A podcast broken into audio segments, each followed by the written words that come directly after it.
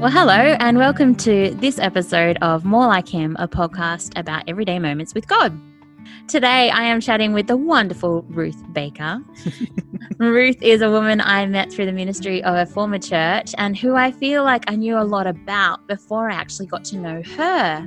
She's a funny, caring woman who is super proud of her British heritage and enjoys talking to those who have a fondness for the UK too, of which I am one of. She loves chip butties. She loves Actually. reading. yeah, yeah, she does. she loves a good cup of tea. She is a writer. Yeah, she's drinking one now. I She's- am. A writer, and she thinks a lot about what faith looks like in practice. And I've been really encouraged and challenged in the ways that she thinks and she writes about this. She's a mum to two beautiful boys, and she has one very cuddly and companionable puppy who is almost. Two puppies now. You have two? I have a three-year-old spoodle and a twelve-week-old schnoodle. They're very cute, and I'm constantly seeing photos of Ruth's puppies sitting on her head or her shoulder or just lounging on her feet Yeah. while she's working. it is so great to have a chance to chat with you today, Ruth. Thank you, and thank you for just reading out my CV. That's that's what that sounded like. Well, you are most welcome. Anytime someone needs a CV written, that's what I'm here for. so, we are here today to talk about how you came to know Jesus. So, Yep. can you tell us how did you come to know who Jesus was? Um, I feel like there's a short version and a long version, right? The short version is when I got married out in Australia. Um, I was living in Pyrmont. Um, my soon-to-be husband lived out here in the west, out near Penrith, and um, when I moved out here, I knew nobody.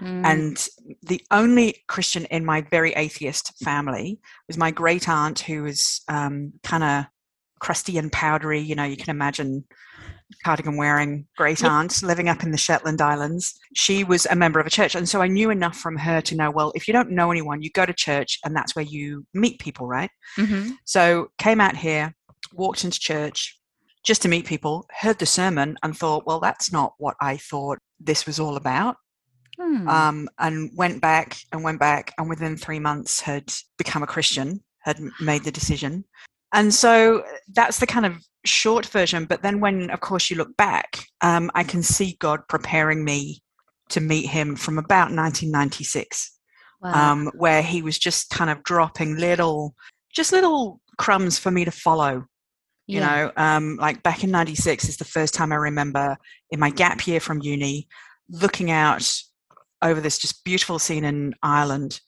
thinking wow you know there has to be a god this is so stunningly beautiful there has to be a god Mm. and then of course didn't think anything further of it and so little things like that all the way from 1996 through to you know 2008 or whatever yeah. so that I was fully prepared and ready on the day that I walked into the church and heard the sermon that then changed everything. Wow. Like, I mean, I, I know God works in amazing ways, but hearing those seeds that he'd been Oh, planting. so detailed, so detailed. Like I keep looking back, going, because my my family are all atheists yeah. uh, and agnostics. Like they're they're a, a kind of. Um, I grew up in the seventies. They're like super lefty hippie and in the UK, right? in the UK, yeah, all like super artistic and so very left leaning, all very righteous in you know that secular kind of way. So there Uh-huh. was like absolutely nothing in my life that would have led me to Jesus at all, and so it really did require God planting those little seeds for me to to follow to bring me to Him. And yet, in the end, it was your great aunt who wasn't a Christian at all who actually pointed you to church where you would find God. Yeah, because she was on her own in the Shetland Islands, and and um, and it was her church that kept her going. So you go, oh right, well, church is where you find community. Yeah. Well, I mean, that makes a lot of sense, particularly somewhere like the Shetland Islands, because I know that's a Yeah. very small, isolated community. Yes, it is. But so amazing still that God's church would be forming that stronghold for their community, Yeah. which, you know, like it, your aunt goes, great aunt goes there or went there, but Went there, yeah. was never a Christian.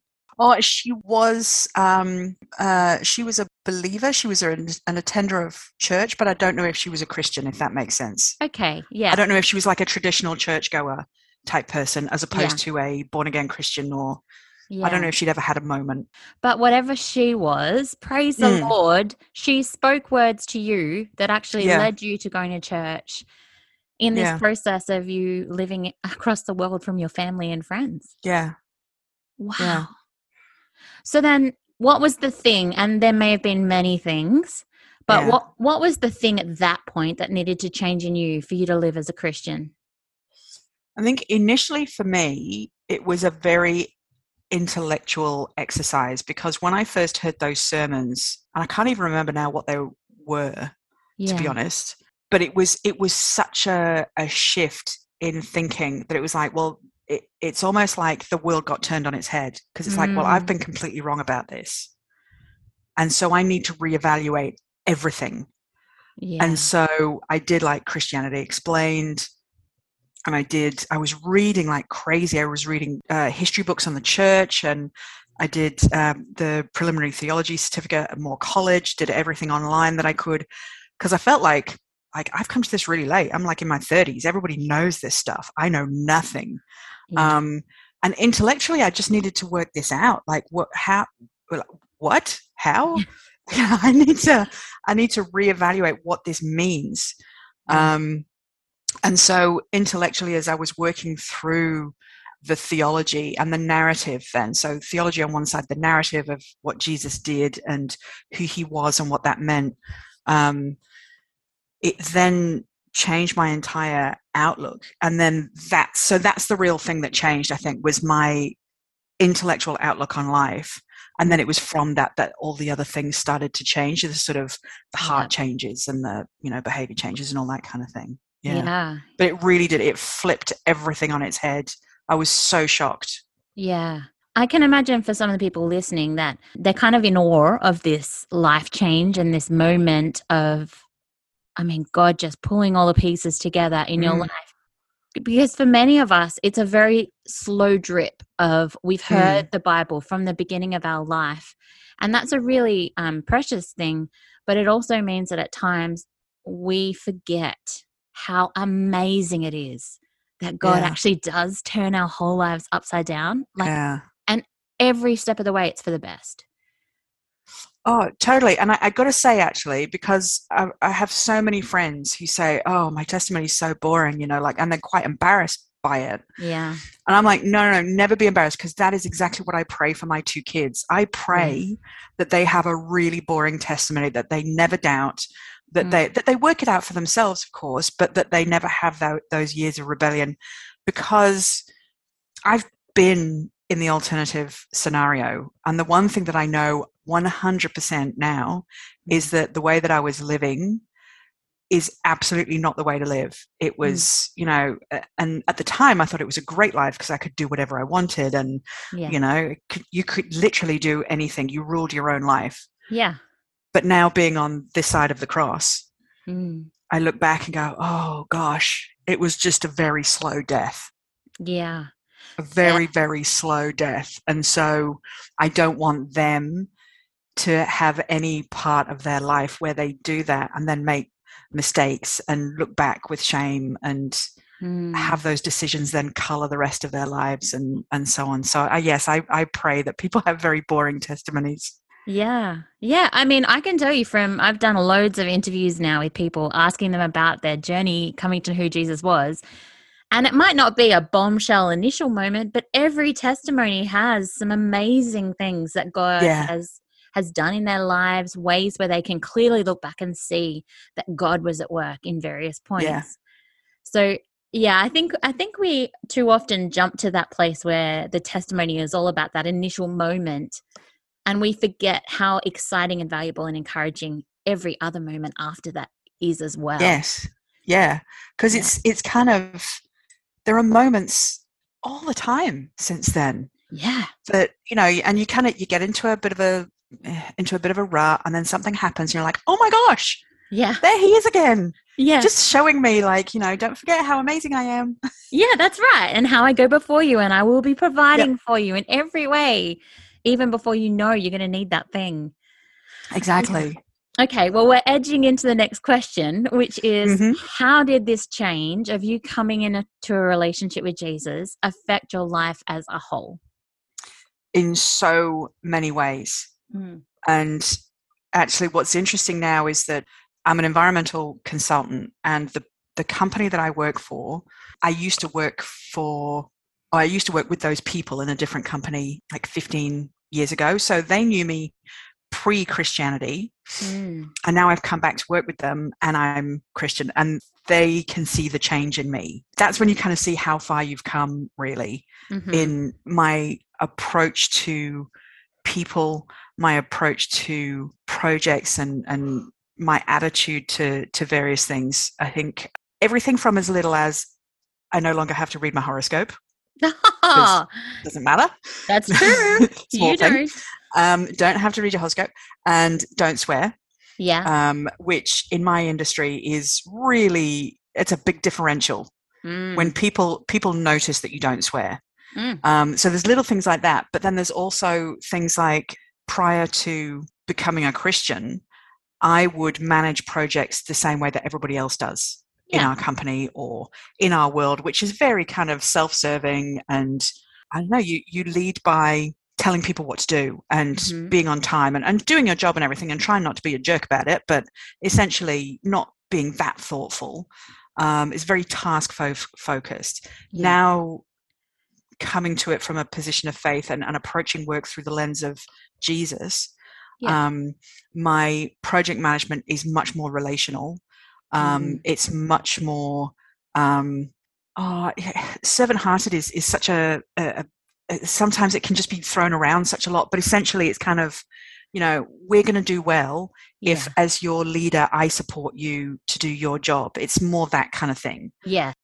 so being more i guess maternal about how i approach projects and, and people and so i think there's there's lots and those are just the outward trappings but there's lots of different ways that i've changed on the inside that then affects how i do things on the outside Yeah. i Well, guess I mean, I guess none of those visible changes would even be there if there hadn't actually been internal change already.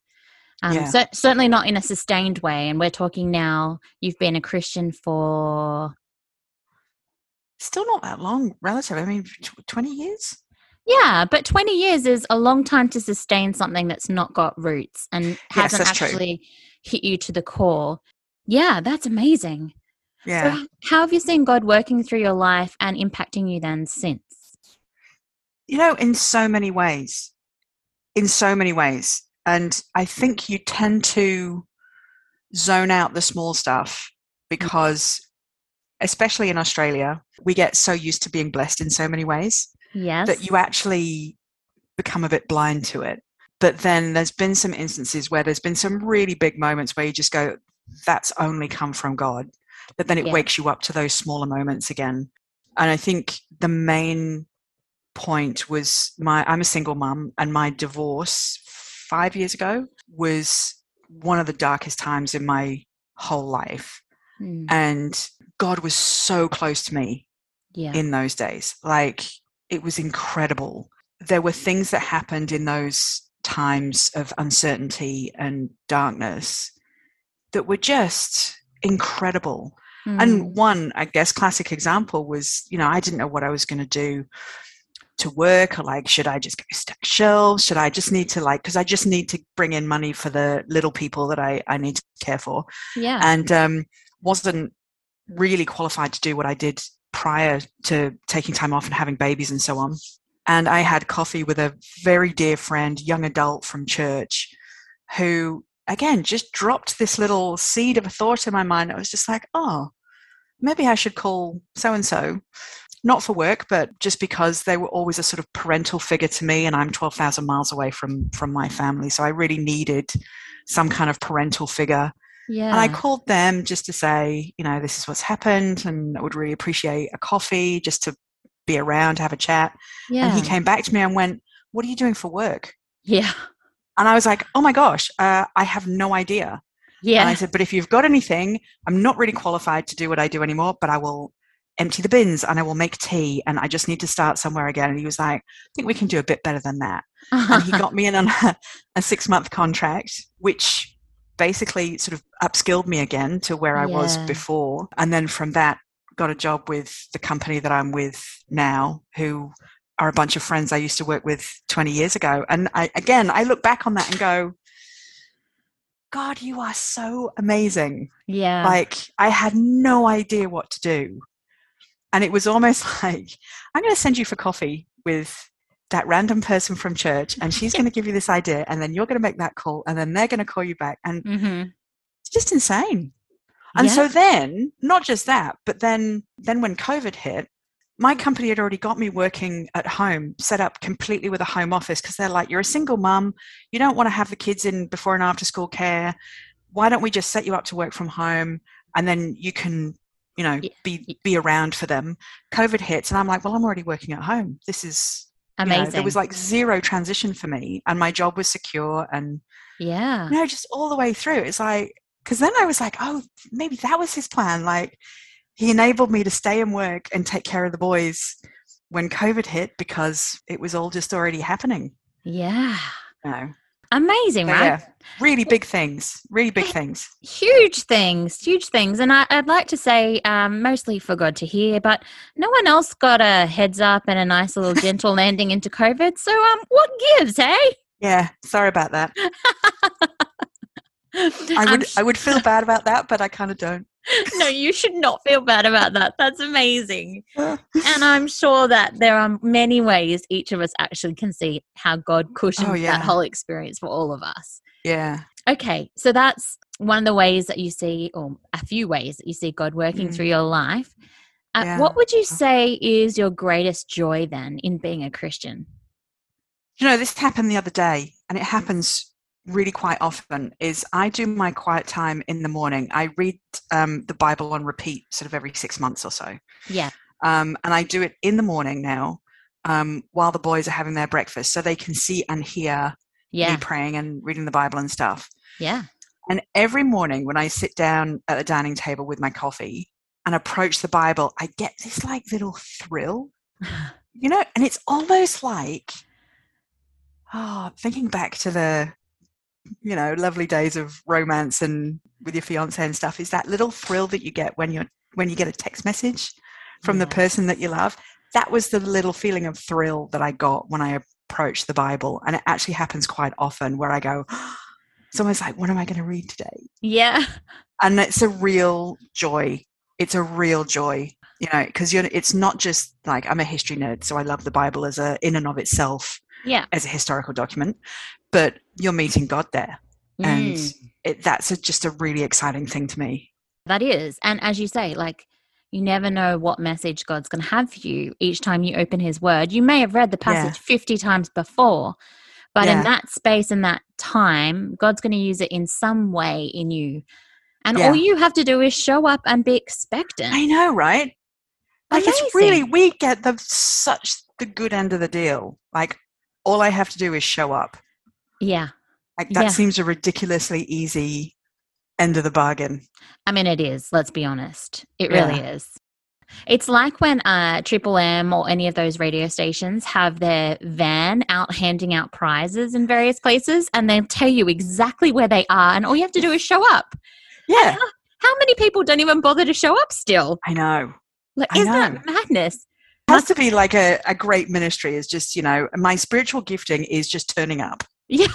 is being present well, well, how many times though do we speak about the ministry of showing up to church? Yeah.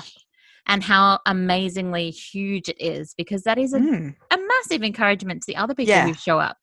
what you bring Yeah, you know it's not what you get it's what you bring by being there absolutely.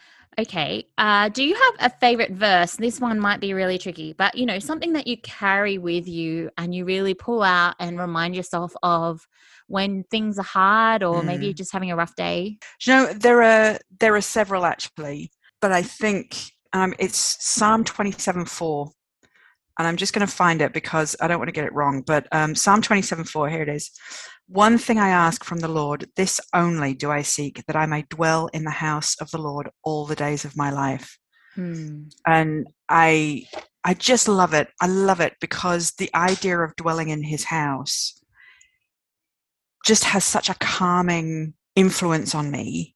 Puts everything in perspective. Like no matter how crazy everything is, Yeah.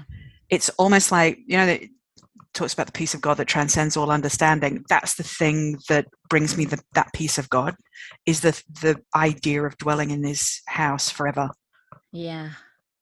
Yeah, that's amazing. That's a great thought. Mm. If you were Mm. going to give a piece of encouragement to someone who didn't know Jesus yet, what would it be?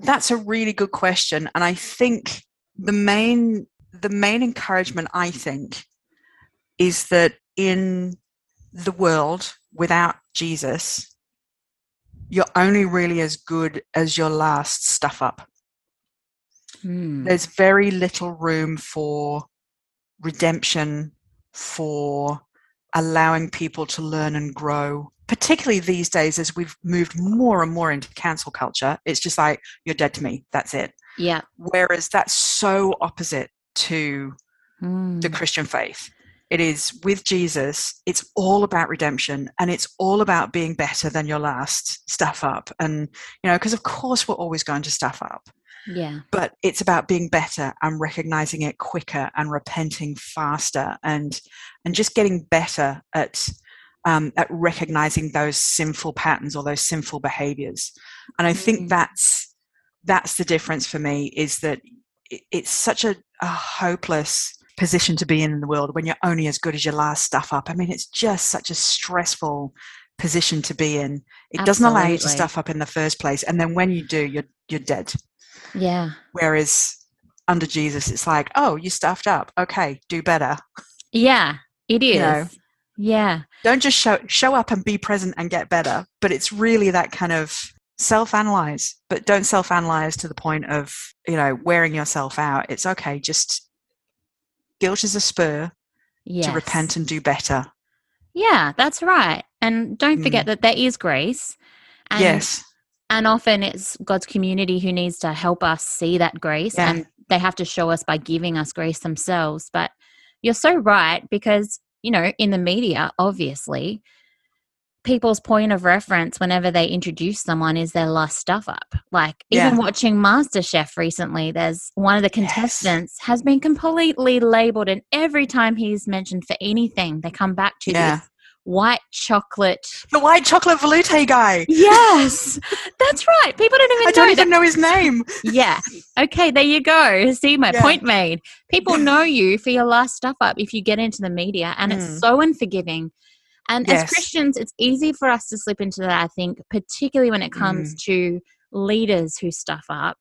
Yeah. And the Bible's clear leaders are held to a higher account.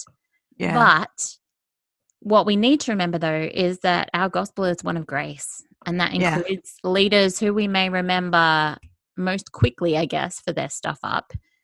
yeah. But we but we need to greet them with open hearts full of forgiveness Yeah. and love. Yeah, I think that's such a great word that you've picked out there is that it's unforgiving. Yeah. I think you've actually described it better than me, actually, is that in without Jesus it is it's unforgiving. Whereas with Jesus it's all about forgiveness and grace uh, and mercy. Yeah. That's a great piece of encouragement for someone who Mm. doesn't know Jesus yet. Mm. So, how has your journey then helped you to be more like Jesus? You know, it, I find that question so hard because it feels arrogant to say, "Oh, I'm getting so much more like Jesus." You know what I mean? It just sounds Yeah. so like, "Oh, Although Um, the question is more like Jesus, not yes, exactly like Yeah. Jesus. How's your Christ likeness? Well, it's Yeah. not that good. um, oh, look, I stumble and fall all the time. Mm-hmm. we all Um, do. Yeah, and I, I, I kind of. I mean, as I said before, it is interesting the, the people that I work with now seeing me before and after as a as a reminder of how how much I've changed, Yeah. um, and then h- how far then I've I've come. But I think a sign for me in terms of how far I'm going or how I'm doing is, I guess, the state of my emotional responses to things. Hmm. Um, if I still find myself with a sort of knee jerk reaction to something, I go, oh, well, I'm still not like I need to do better at that. But where I feel that I can have more of a, a measured uh, response, I feel like okay, that's that's more the kind of self control. That's that's more the the Yeah. integrity, I guess. The I think that's the area for me. That's probably a really common one. I certainly know, yeah, when I find myself indulging in lots of, you know, surfing the internet looking for things I can buy, I know that my attention has been misdirected and I need Yeah. to, yeah, I need to get that right. Yeah. Um, that's a good way to look at it, Ruth. Mm. In that sort of looking at people with more with more of an attitude of grace and love, Yeah. you know, grace and love. I don't know where they're coming from. So Yeah, which doesn't stop you having to deal with the emotional journey of that. But certainly, once we're able to take stock of, okay, this is how I'm Yeah. feeling about it, but how do I need to respond yes, to respond like Jesus? Then, it's Yeah, that little tripwire, isn't it? It To stop is. yourself just, you know, yeah. yeah, yeah. Someone once said to me, it's like, it's like the strainer you put in your sink because it's that thing that catches you just before you let all the filth go Yes. through. And I was like, oh, that's so good. That's really good. yeah, it is really helpful. Well, thank you so much for sharing with us about your journey with Jesus and how you came to know him. And I'll be talking Pleasure. with Ruth again very soon about the other part of her world, which, well, it's not the only other part, but another part of her world, which is writing. Yeah. So you'll have that to look forward to. Until next time, my friends, take care.